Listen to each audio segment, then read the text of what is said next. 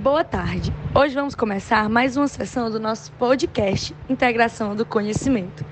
Meu nome é Letícia e hoje estamos aqui com alguns convidados especiais, Sueli, Felipe, Vitor e Andresa. Nossa discussão será sobre a PENAB, princípio e diretrizes. Para começo, temos que entender o que é a PENAB. Significa Política Nacional de Atenção Básica. Estabelece diretrizes e normas para a organização da atenção básica à saúde no âmbito do SUS em todo o território brasileiro. E a atenção básica, por sua vez, é o conjunto de medidas de saúde para uma parte da população, que envolve ações de cura, diagnóstico, tratamento e cuidados paliativos. É a porta de entrada dos nossos sistemas de saúde, responsáveis por ordenar as ações e serviços prestados e ter como sua estratégia prioritária a equipe de saúde e a família. Boa tarde. Vou falar sobre os princípios na PENAB. Universalidade determina que todos os cidadãos brasileiros independentemente de sexo, raça, ocupação ou outras características sociais ou pessoais, têm direito ao acesso às ações e serviços de saúde a todas as pessoas. Equidade. O objetivo desse princípio é diminuir as desigualdades. Apesar de todas as pessoas possuírem direitos aos serviços, as pessoas não são iguais e por isso têm necessidades distintas. Em outras palavras, equidade significa tratar desigualmente os desiguais investindo mais onde a carência é maior. Integralidade. O sistema de saúde deve, deve estar preparado para ouvir o usuário, entendê-lo, inseri-lo em seu contexto social e, a partir daí, atender às demandas e necessidades dessa pessoa. Dando continuidade à fala do Vitor, é, vou falar um pouco sobre algumas das diretrizes da PENAB. Temos aqui a regionalização, que é a divisão da, é, da área geográfica em microrregiões, com características semelhantes para o melhor planejamento das ações em saúde. Temos também a hierarquização, que é a organização dos serviços de saúde feita no formato poliárquico, ou seja, é, existem vários pontos de atenção, todos com a mesma importância.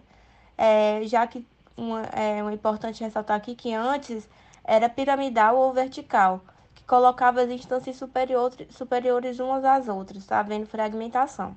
E agora todas estão no mesmo grau de importância. É, temos também a organização em rede, que marca os pontos em que o paciente precisa ir, dando uma, um maior dinamismo para o local. É, temos também a coordenação do cuidado, corresponsabilização entre os profissionais para atender o paciente é a responsabilidade das equipes com a população. Agora, tratando dos princípios do cuidado centrado na pessoa, a longitudinalidade do cuidado e a territorialização.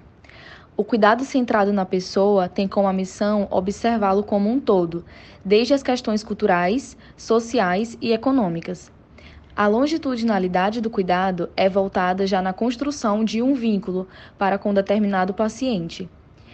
E a territorialização, por fim, podemos perceber que trata-se de conhecer todas as necessidades da população específica, ou seja, inclui conhecer todas as características sociais desse determinado território. O cuidado, elaborar, acompanhar e organizar os fluxos dos usuários entre os pontos de atenção das redes de atenção à saúde.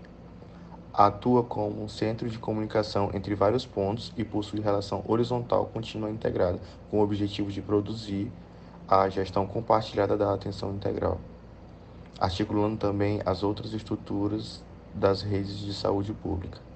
Ordenar as redes. Essa diretriz confirma as necessidades de saúde da população sob sua responsabilidade. Procura organizar as necessidades da população em relação aos outros pontos de atenção à saúde e que acaba contribuindo para que o planejamento das ações, assim como a programação dos serviços de saúde, parta das necessidades da saúde das pessoas. Participação da comunidade estimula a participação comunitária de uma forma abrangente, transferindo orientações de ações de saúde na atenção básica e a competência cultural no cuidado, como forma de ampliar sua autonomia e capacidade na construção do cuidado à sua saúde e das pessoas e coletividades do território considerando ainda o enfrentamento dos determinantes e condicionantes de saúde, através de articulação e integração das ações intersensoriais na organização e orientação dos serviços de saúde, a partir de lógicas mais concentradas nas pessoas e no exercício do controle social. E é isso, galera. Nosso podcast encerra por aqui. Até a próxima.